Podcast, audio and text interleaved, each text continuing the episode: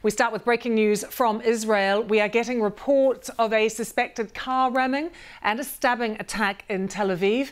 At least four people have been injured. A medical official has said a suspected attacker has been shot dead as well. So that breaking news, there has been a car ramming in Tel Aviv. At least four people have been injured. The attacker has been shot dead. But all of this coming as Israel says its military operation at the refugee camp in the occupied West Bank city of Jenin is almost complete. Palestinian officials saying about three thousand people have fled their homes in the camp after Israeli troops moved in on Monday. Israel says its troops conducted an extensive counter-terrorism effort. Palestinian leaders condemning the assault as a new war crime. They say ten Palestinians have been killed. Let's talk to Anna Foster, our correspondent, who is at the Israeli West Bank barrier for us now. Firstly, Anna, I appreciate you're not there, but what is the latest that you're hearing of this car ramming in Tel Aviv? Well, we've seen some, some graphic pictures from the streets of Tel Aviv. As you said, it appears at the moment, certainly the ambulance service have said that four people have been injured. All seem to have survived the initial ramming attack. And again, you talked about the assailant who we were told has been shot. And again, graphic pictures would seem to suggest that that assailant has been shot and killed. And as you said, this all happens against the background of the Israeli military operation, which started yesterday morning here in Jenin. As you said, this is the, the West Bank barrier, if you like. It's the line between Israel and the West Bank. And if you just look across here, that is Jenin, and in particular Jenin camp. Even in the last hour or so, we've been seeing plumes of smoke rising still from the camp, some, some smaller plumes of white smoke. At one point, a very large plume of grey smoke rising into the air and visible for several minutes. Now, uh, the Israeli National Security Advisor uh, gave um, an interview this morning to an Israeli radio station saying that they thought that the Israeli Defense Forces were close to achieving their aims from this operation, where they went in yesterday morning. They talked about dismantling uh, infrastructure from Palestinian militants inside the camp. They talked about finding caches of weapons in there. And in fact, we've seen just where we are here on the line between the two. We have seen troops. We're only about five kilometres away. You can see how close we are to Jenin. We've seen troops coming out of there. And in fact, I just want to show you along this line. You'll notice that uh, this is behind us a, a military zone. And you might be able to see just over here some of the bulldozers, which we've seen pictures of on the streets of Jenin in the last twenty-four hours or so. Uh, we also had reports that those bulldozers had really ripped up the roads in some places, which is making it very difficult for medical attention to get to some of those wounded. More than one hundred wounded, we're told, ten Palestinians killed so far. And this military operation continues inside Jenin. Anna, what has been the impact on Palestinians who live in Jenin? Well, it's extraordinarily difficult at a time like this to, to work out really the, the civilian toll in particular, because when an operation like this is launched, very often electricity is cut to the area. Uh, things like communications are also cut as well. So what we've been seeing are, are pictures from our B B C camera colleagues, also pictures on, on social media of what has been going on inside the camp. But it's such a densely populated area. Many thousands of civilians living not just in this town, but in specifically that, that That refugee camp with its very narrow streets.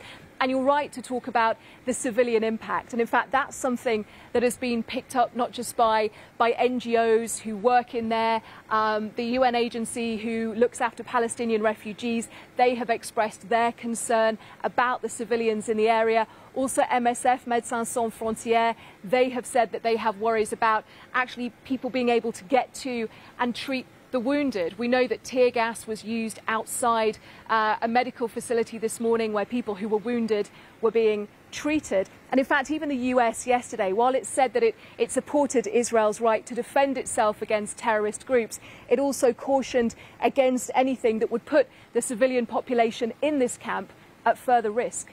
Anna, good to see you. Thanks so much for joining us. We have live pictures coming to us actually at the moment, just in the past few seconds or go or so, of Tel Aviv. Let's just show you those.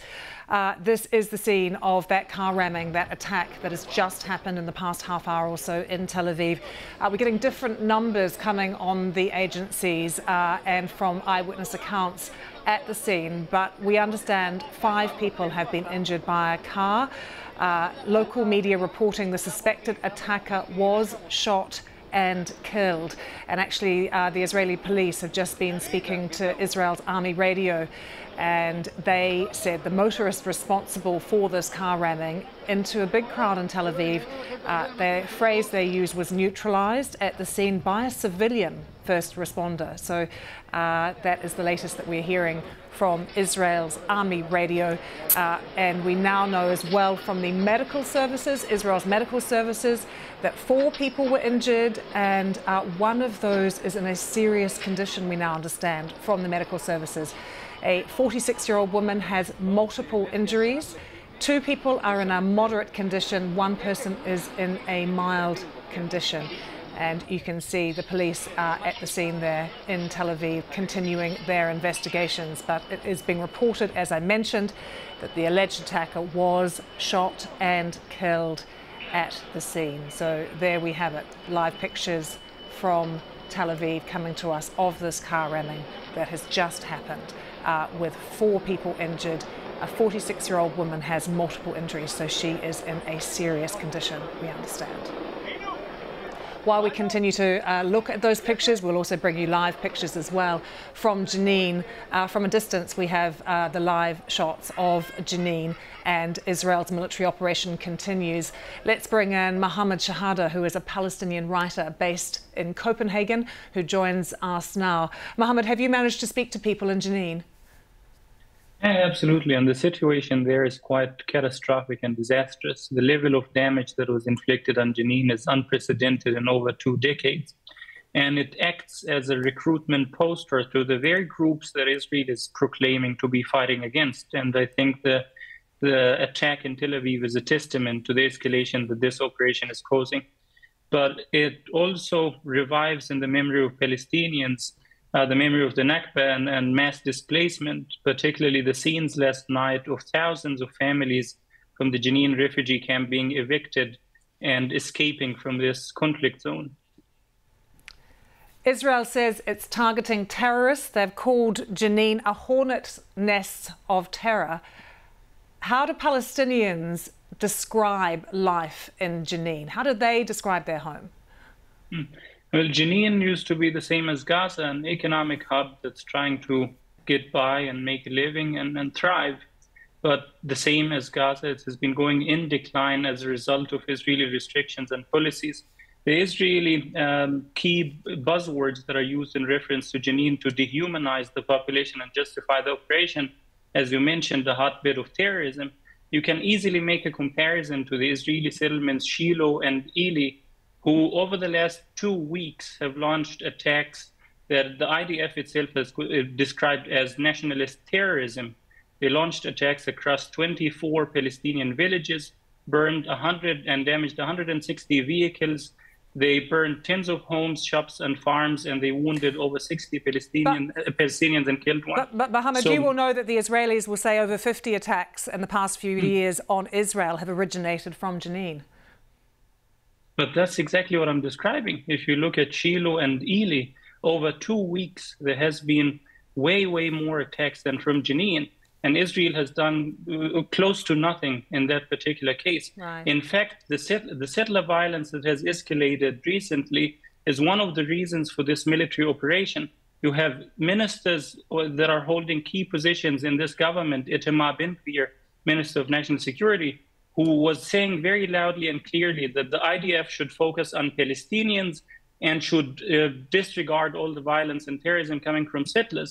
Uh, the longest-running newspaper in Israel, Haaretz, they described this as the minister's war on the Israeli security services because they started to focus on settler terrorism. Mohammed, thank you very much for joining us. Uh, we're still seeing live pictures uh, from Tel Aviv of this attack that has just taken place, the car ramming there.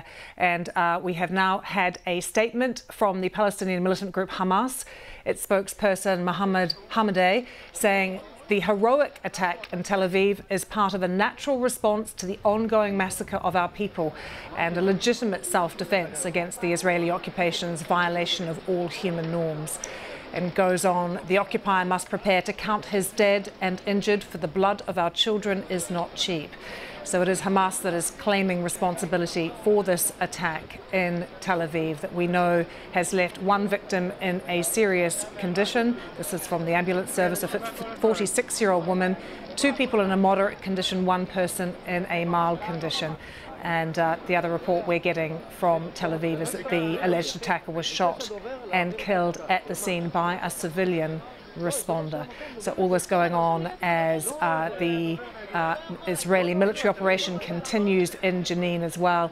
Thousands of Palestinians have left the Jenin refugee camp in the West Bank since uh, the operation began. So we've been showing you live pictures both of Tel Aviv and also of Jenin. And